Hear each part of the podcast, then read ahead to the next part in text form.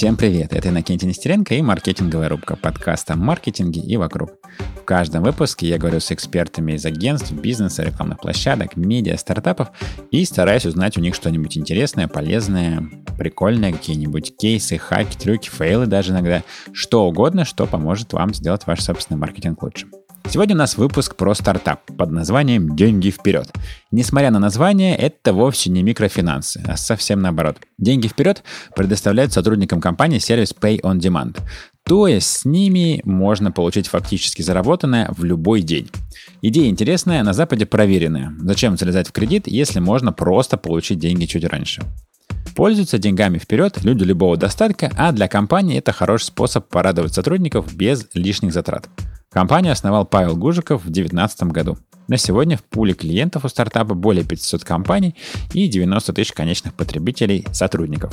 В августе 2020 года стартап привлек миллионы инвестиций на посевном раунде. Это отличный показатель для компании, которая работает на внутреннем рынке. Кроме того, деньги вперед также получили от партнеров кредитную линию на миллиард рублей на обеспечение деятельности. То есть есть откуда выдавать одним словом. Я разговариваю с Натальей Евстратьевой, маркетинг-директором «Денег вперед». До денег она работала на кабельном ТВ в группе компании «Газпром Медиа», а потом решила сменить фокус на диджитал и пошла в стартап Worky. Это сервис поиска работы, который купила Mail.ru и переименовала в ВК работу. Мы поговорили о том, как делать B2B маркетинг на HR, про нетворкинг, про аналитику B2B, про разницу работы в маркетинге корпорации и стартапа и о многом другом. Итак, встречайте Наталья Евстратьева. Деньги вперед!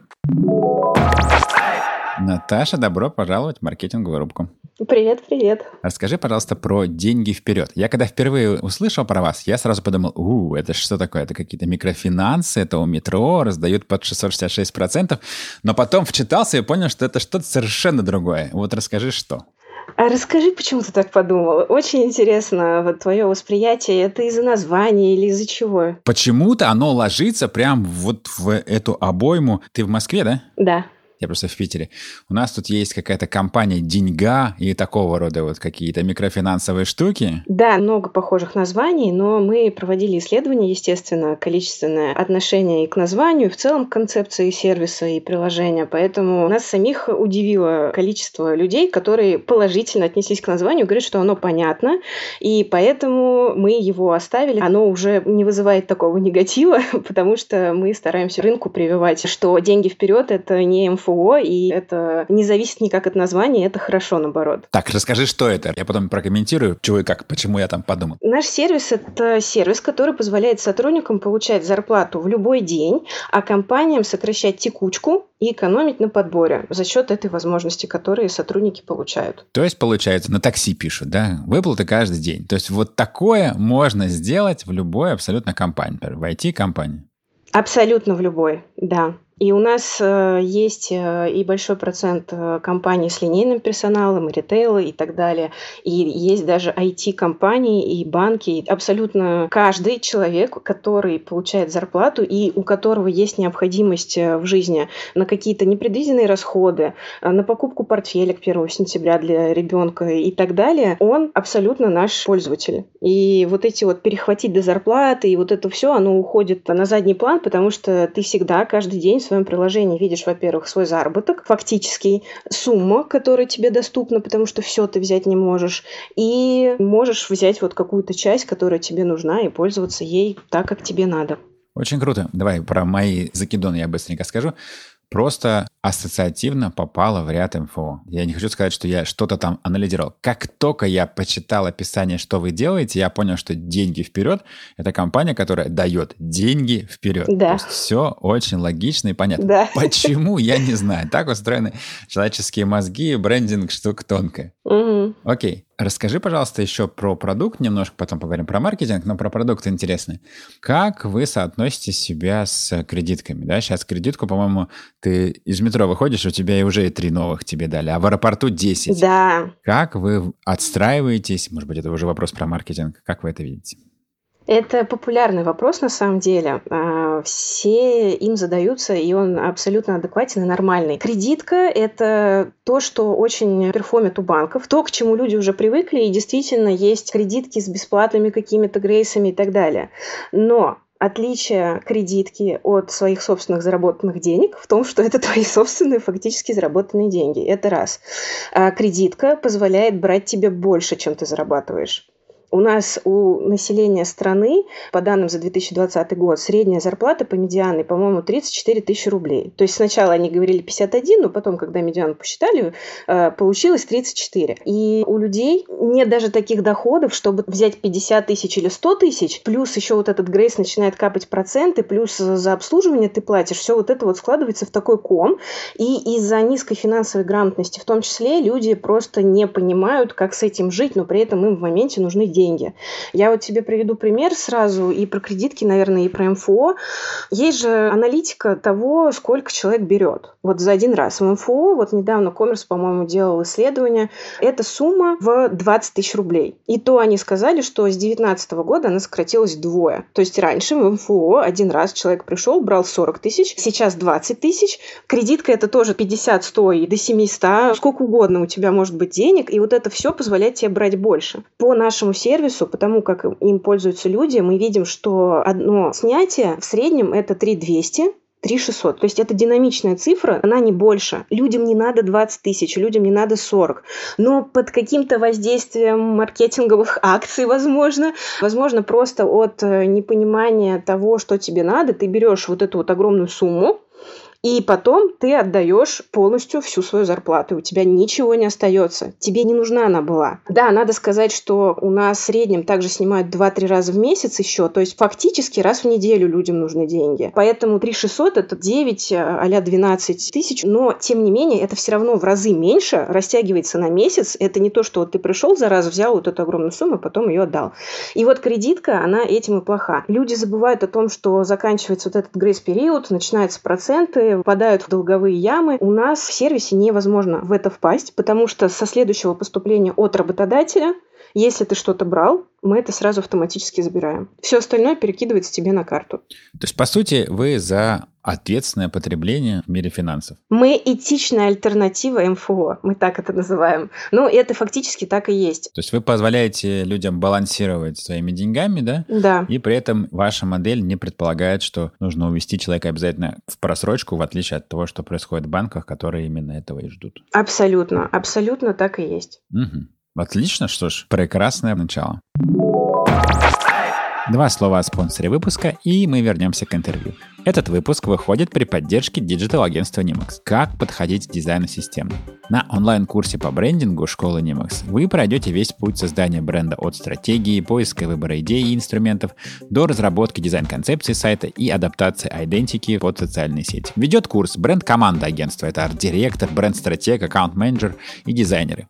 Они расскажут, как разрабатывать идентику для больших проектов, как уверенно работать с клиентом. В портфолио кураторов проекты для Йоты, Теле2, Mail Mail.ru, AB, Биокат, лаборатория Касперского и других крупных российских и международных компаний. По итогу курса вы соберете концепцию системы идентики, получите обратную связь от арт-директора и получите себе в портфолио новый кейс прямо во время обучения. Красота!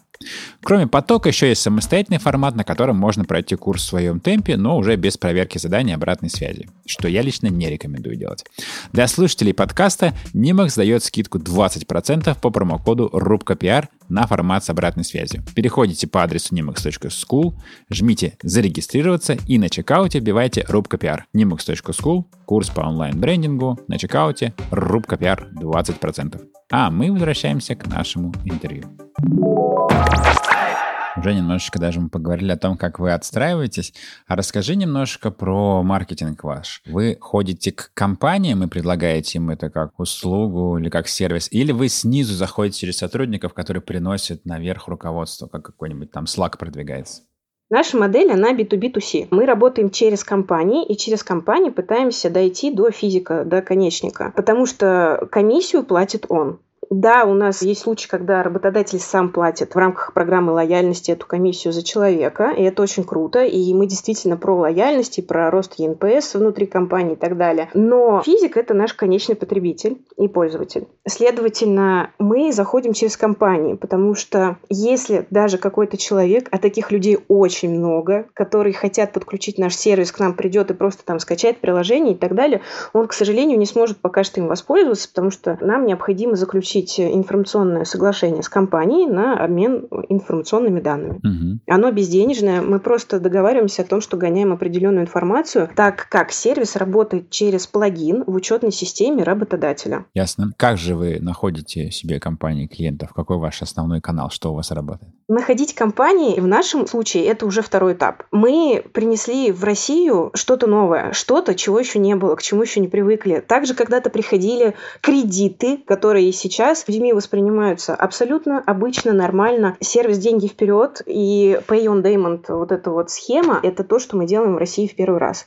И, безусловно, это не просто так прийти к компании и продать еще один хлебушек, просто посыпанный какими-то семенами льна. То есть наша уникальность не в этом. Наша уникальность в том, что это вообще что-то новое. Компании, безусловно, сегментируются, ну, как и у всех. Есть крупный бизнес, есть СМБ. В зависимости от этого мы и работаем по этим направлениям. Безусловно, у крупных компаний большой штат сотрудников и большая текучесть. Там, где есть текучесть и там, где есть необходимость в подборе персонала в больших количествах, где работает там 200 тысяч человек, такие компании считают воронку подбора, считают воронку текучести, стоимость адаптации, стоимость нанятого кандидата и так далее. Все эти термины, они нам очень хорошо знакомы, потому что до э, «Деньги вперед» мы делали проект Worky, который сейчас называется ВК-работа, как раз по поиску линейного персонала. Это вот, кстати, интересно, пока вспомнила, расскажу, что мы однажды в Worky поставили случайно плашку на вакансию зарплата каждый день, типа зарплата в день-день. То есть это была случайность? Это была случайность, и работодатель в выходной день позвонил нашему менеджеру по продажам и сказал, что вы сделали. Отключите, я хочу отдохнуть, пожалуйста, меня задолбали звонки. То есть тогда это был первый звоночек того, что людям действительно это важно и это надо. Вот по некоторым вакансиям это точно супер классно работает. Мы точно знали, что по линейке это супер классно работает. Также параллельно мы видели, как на западном рынке развиваются сервисы вроде Daily Pay. Daily Pay вообще изначально был таким сервисом, который консолидировал учетные системы, потому что у нас в стране учетная система — это 1С, ее много, она кастомная, и их куча вариантов, да, но также есть, конечно, SAP, Oracle и так далее, но все-таки вот и все. Вот мы их и перечислили. В Америке их 100-500. И сервис Daily Pay начинался с того, что консолидировал вот эти все учетки, приводил все это к общему знаменателю, и когда он получил все эти данные, он сделал пивот, скажем так, и начал заниматься тем, что он занимается. Плюс еще в Америке зарплата выплачивается по закону вроде как один раз в месяц в большинстве профессий, и там это ощущается особенно остро. Сейчас на европейском рынке и на американском рынке эти сервисы и подобные ему — это норма. То есть люди, в принципе, в линейке не идут работать туда, где этой функции нет, этой возможности нет. У нас в стране это пока новая история, и мы видим большой отклик от людей, но схема нашего взаимодействия со всей цепочкой пользователей, она пока что такова, что мы не можем напрямую подключить физика, мы работаем с работодателями, и только вот так через них доходим до сотрудников. Окей, okay, CGM понял. А все-таки как вы находите компании? Сейчас все прям замерли и ждут секрет. Как выйти на компанию, у которой 100 тысяч сотрудников? Расскажи, пожалуйста. Это вообще не проблема. Опыт Ворки нам в этом помог.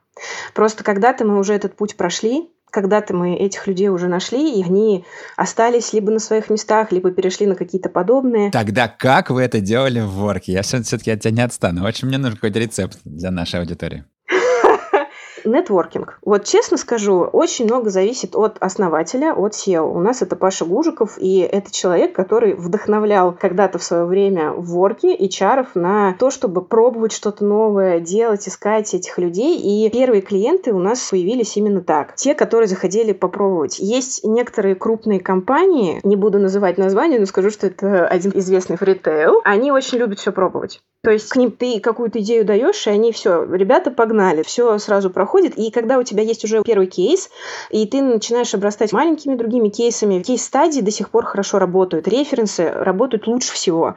Нашу команду уже знают. И в Ворке мы вот этот путь сделали, и сейчас мы продолжаем его развивать. Мы очень хорошо взаимодействуем с комьюнити. У HR оно, наверное, одно из самых сильных, больших. 400 групп в Фейсбуке, в Телеграме, ВКонтакте. И это действительно люди, которые постоянно взаимодействуют между собой, и мы стараемся взаимодействовать с ними через какие-то горизонтальные связи. Мы, во-первых, сами активно участвуем в этих же чатах, каналах, но также Есть HR, которые когда-то влюбились в нас, стали нашими амбассадорами, нашими друзьями. Некоторые из них работают с нами официально, некоторые из них просто распространяют нашу любовь, знания, и потому что действительно нам верят и понимают, что это работает. Так потихоньку, шаг за шагом, ты набираешься кейсов, которые и являются примерами, несут пользу остальным, и появляется интерес. То есть, резюмируем, B2B стартап, мы находим типового ЛПР, в вашем случае это HR-директор. Делаем пилот с первым классным человеком, который готов на эксперименты. На небольшом кусочке доказываем, что это все работает. Раскатываем на всю компанию, собираем кейс и идем дальше по рынку. Этот кейс рассказываем с разрешением, с поддержкой нашего первого клиента. Это один из сценариев, но он важный, потому что с крупным бизнесом, наверное, только так. Но, конечно же, мы используем инструменты ABM, любимого в B2B в последнее время. Мы не остановились на том, что вот мы кого-то знаем, и все. Невозможно там всех знать. Мы общаемся с рынком постоянно, собираем эту информацию и также влияем по разработанной нашей структуре. И это тоже работает. Все это вместе и еще куча всего, чего мы делаем, оно и дает нам базу, интерес и со стороны работодателей, и со стороны физиков. А есть какой-то канал, инструмент или какая-то идея, или, может быть, прием, который сработал в Орке, но не работает тут? Что-то, обо что споткнулись и что должно было бы работать, но не пашется? Нет. Это очень смело, но мы делаем уже не первый стартап вместе. У нас уже есть в этом опыт, есть куча тех инструментов, которые мы перепробовали. Сейчас в «Деньги вперед» мы подключили изначально те инструменты, которые мы знаем, что нам помогут со знанием, с доверием, с экспертностью. И они дают нам хороший выхлоп, помогают с тем, что мы приходим, рассказываем про что-то новое, и у людей уже есть вот это семя в голове, что им интересно, они где-то слышали, как-то так. Что-то из того, что вы тестировали в Ворке тогда? На что была ставка и что не сработало? Мы в «Деньги вперед» весь маркетинг сейчас строим акцентированно на B2B. Это была наша стратегия, потому что без подключенной компании сотрудник не сможет воспользоваться нашим сервисом. Следовательно, какой-то период времени B2B это было наше основное направление. Но нам иногда хочется очень сильно рассказать и сотрудникам о том, что, ребята, у вас есть выбор, все, давайте, подключайте деньги вперед, хватит в яму попадать. У нас сейчас есть несколько особенно активных человек, которые говорят, боже, где вы были раньше? Если бы вы были год назад, я бы не впал в кредиты и не должен был 200 тысяч. И действительно, отклик у B2C-шников очень сильный. И вот мы э, проводили тестирование на B2C. Размещались у Наливкина, например. Это был офигенный опыт. Мы получили огромное количество заявок на подключение от физиков, но фактически это не дало нам бизнес-выхлопов, потому что даже если человек скачал это приложение, он не сможет им воспользоваться. Но мы это проводили в рамках нашего исследования концепции, это все логично туда вписывалось, но фактически выхлопа никакого вот сейчас не принесло. Человеку уже нужно взять вас и занести к своему HR, а если он там не бывает особо часто? Конечно. То как он это может сделать? Да, а еще не везде есть HR. Это какой-нибудь завод в Кировской области, там кадровик, дай боже, сидит или бухгалтер всем подряд занимается. Но ну, это все нюансы регионов и особенности бизнеса, его размеров и так далее. Если говорить про какой-то фейл в Worky, один такой фейл можно назвать. Ребята, если вы запускаете рекламную кампанию на ТВ, то необходимо получить свидетельство товарного знака. Без него вас просто не пустят. Это забавная история, что когда за 10 дней до старта рекламной кампании телеканалы попросили это требование, ребята такие, что? А у нас его нету. И вот началось оформление товарного знака за 10 дней. И слава богу, что успели. Успели. Вот это особенно. Это ничего себе фейл. Это не фейл. Успели, все прошло классно. Умеем запускать рекламные кампании компании, знаем, какие регионы надо выбирать для тестирования. Это был опыт, но он тоже закончился хорошо. А какие регионы нужно выбирать для тестирования? Краснодар, конечно же. Вот, кстати, даже Екатерина, по-моему, ее зовут, фамилию не помню, из Сбермаркета была у тебя в подкасте, она тоже рассказывала про опыт запуска рекламы в Краснодаре, и это абсолютно верно. Елена Иванова, Сбермаркет, да-да-да, у них был Краснодар, по-моему, Ростов еще, тестирование бренда. Вот, и в целом, если вы хотите просто телек тестировать концепцию Краснодар, вы придете в любое агентство, и если вам агентство сказало, давайте сразу покупать Москву, ребята, это плохое агентство, агентство. Надо идти туда, где вам скажут, давайте попробуем в Краснодаре. Я думаю, что там исторически цена очень приемлемо сложилась за вот это вот тестирование, и аудитория такая, которая обычно хорошо реагирует, и вот по ней хорошо потом ориентироваться, где лучше запускать телек, например. А, кстати, с агентствами работаете или все in-house? Как у вас это устроено? Нет, конечно, работаем с агентствами. Инхаус у нас вообще стало три человека. До этого у нас было двое целый год. Даже сначала я была одна, потом вот добавился еще один человек. И совсем недавно мы взяли в команду редактора, потому что мы запускаем свое медиа. Это вот наш следующий этап развития. Поэтому инхаус у нас трое, ну, плюс есть агентство. И, конечно же, наш любимый отдел продаж, с которым мы одно целое. Маркетинг и продажи всего вместе это семь человек. Классная команда. А расскажи про медиа. В чем там ваша идея? Есть уже какие-то наблюдения или только планы? Нет, у нас уже все готово. Мы через неделю запустимся, все будет э, видно, и можно будет зайти, потрогать, почитать. Возможно, мы уже 10 раз поменяем концепцию. Как будет называться? Называться будет «Движ». «Движ». Окей, это будет ссылочка в описании к подкасту. Окей, про привлечение мы поговорили. А расскажи, пожалуйста, про аналитику. Как вы все это считаете? Аналитика очень важна. У нас э, это тоже важная часть работы. Мы особенно собираем хорошо продуктово-маркетинговую аналитику, собираем данные в метабейсе, каждый день смотрим на когорты, дашборды, формируем гипотезы и продолжаем развивать сервис. Если говорить непосредственно про маркетинговую B2B аналитику, то здесь нюансы сохраняются с замерами, так как в B2B очень много офлайна. Но везде, где можно что-то посчитать, мы это делаем. И простыми инструментами вроде QR-кодов, UTM-меток. И сейчас вот еще даже подключаем чат-ботов, что нам тоже помогает структурировать информацию и работать с ней дальше. А вот ты, кстати, упомянула про Daily Pay, да? Правильно запомнил название сервиса? Да, да. И что их продуктовая суть для начала была в том, что они консолидировали все учетные системы по зарплате, а потом перешли на выплаты линейного персонала. Ты знаешь что-то про их маркетинг, mm-hmm. как они двигались и что-то специфическое про ту ситуацию? Это было так давно, что мы не наблюдали э, в моменте, потому что сами-то мы стартанули два года назад. Но в целом они двигаются так же, как и мы, тоже с B2B, с конференцией. Мы очень много на конференциях активное участие принимаем, выступаем. Тоже весь и нетворкинг, и знания, доверие. На HR-конференциях? Да, конечно. Все mm-hmm. это на HR-конференциях. И они в целом делали так же. Сейчас у них этой необходимости уже нет. Они по-прежнему считаются стартап-компанией. Недавно они закрыли, кстати говоря, раунд. Их оценка сейчас сейчас 1 миллиард долларов. Это космические деньги для российского рынка стартапов. В Америке это норма. Ну, не то чтобы норма, но, по крайней мере, такой понятный да, ориентир, да. к которому все идут, и некоторые приходят. В российском рынке, конечно, нет. Но 1 миллиард долларов это о чем-то говорит. Да, о том, что люди любят деньги вперед, очевидно. Да. Абсолютно. Расскажи теперь чуть-чуть про карьерный трек в целом. У тебя много всего. Телек Газпром Медиа, да, если я не путаю, стартап сначала в Workiter говорила, потом вы да. попали в Mail.ru после покупки, угу. и сейчас снова делаете какую-то свою штуку. Из корпорации в стартап, потом опять корпорация, потом опять стартап.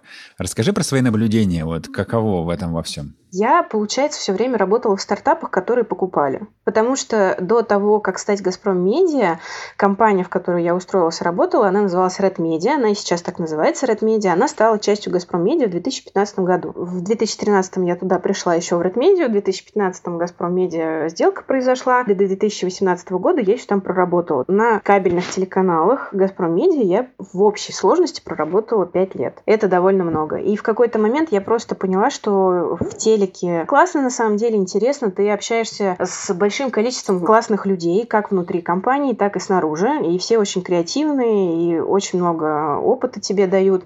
Но телек мне перестал просто нравиться, и я не видела его развития. Я вообще сама не смотрю телевизор 2011 года, у меня, в принципе, его нет. Поэтому я решила, что хочу поменять вектор, уйти в какой-то диджитал, в что-то такое современное, в приложеньки, вот, вот это все.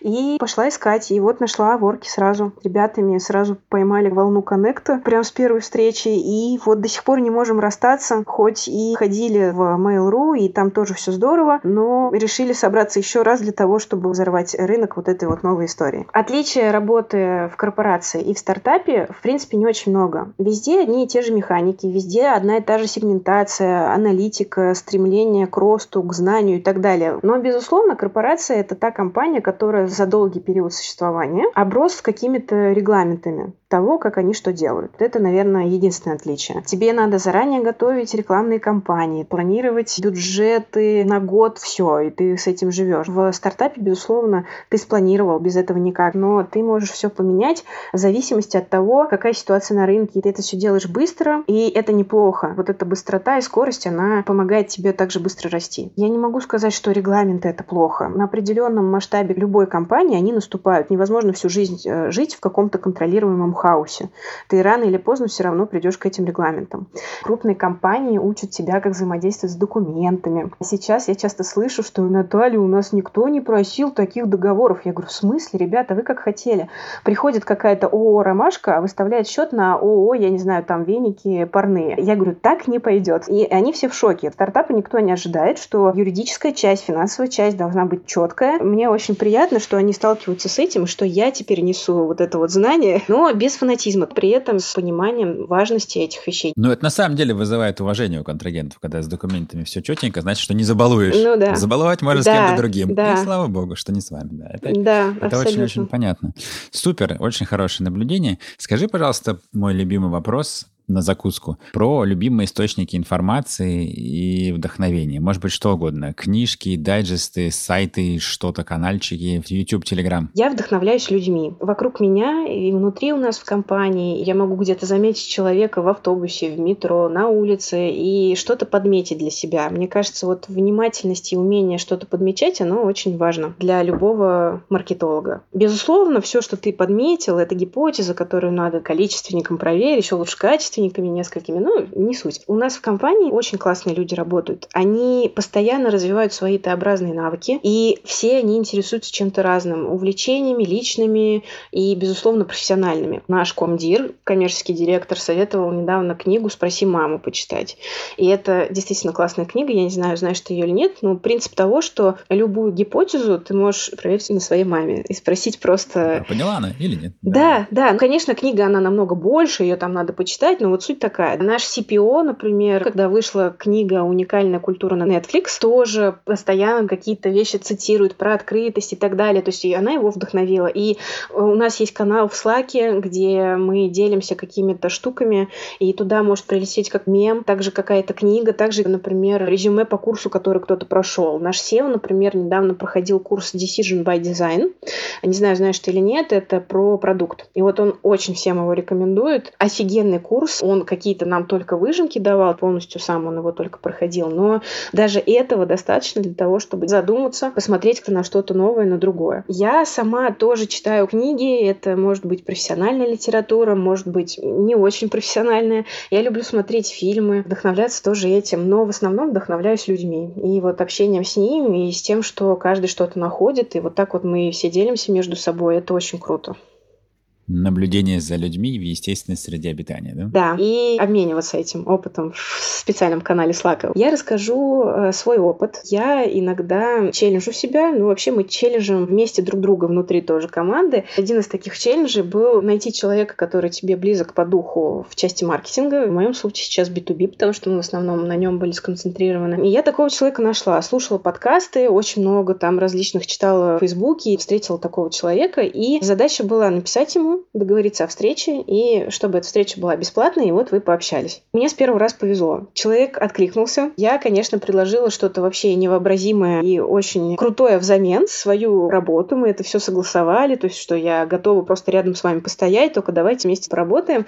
Но в итоге мы встретились, пообщались. Это действительно был классный опыт, и я всем рекомендую так делать. Если вам кто-то откликается по взглядам на маркетинг и так далее, надо не стесняться, надо общаться. Всегда, конечно, есть есть возможность услышать ответ типа «заплати мне 30 тысяч за час, и я твой», но иногда ты попадаешь на людей, которые искренне заинтересованы в росте культуры B2B-маркетинга или B2C-маркетинга, ну, неважно. Или в стажерах, которые очень хорошо оснащены мозгом, да? Да, да. Так что это классная история. Она заставляет переступить через себя в какие-то моменты, сделать первый шаг. Для маркетолога, он же продажника, я вообще мыслю маркетинг и продажи как одно целое. Это нормально постоянно самому ходить в рынок, заниматься заниматься холодными продажами, поэтому это принесет только пользу. Мне она принесла пользу. Во-первых, у меня появился классный друг, и еще пользу от нашего общения, то есть какие-то советики, вещи, которые человек подсказал, действительно очень полезно. Очень крутой прием. Да. Спасибо большое, Наташа. Пожалуйста. Прекрасное место, чтобы свернуться, мне кажется. Все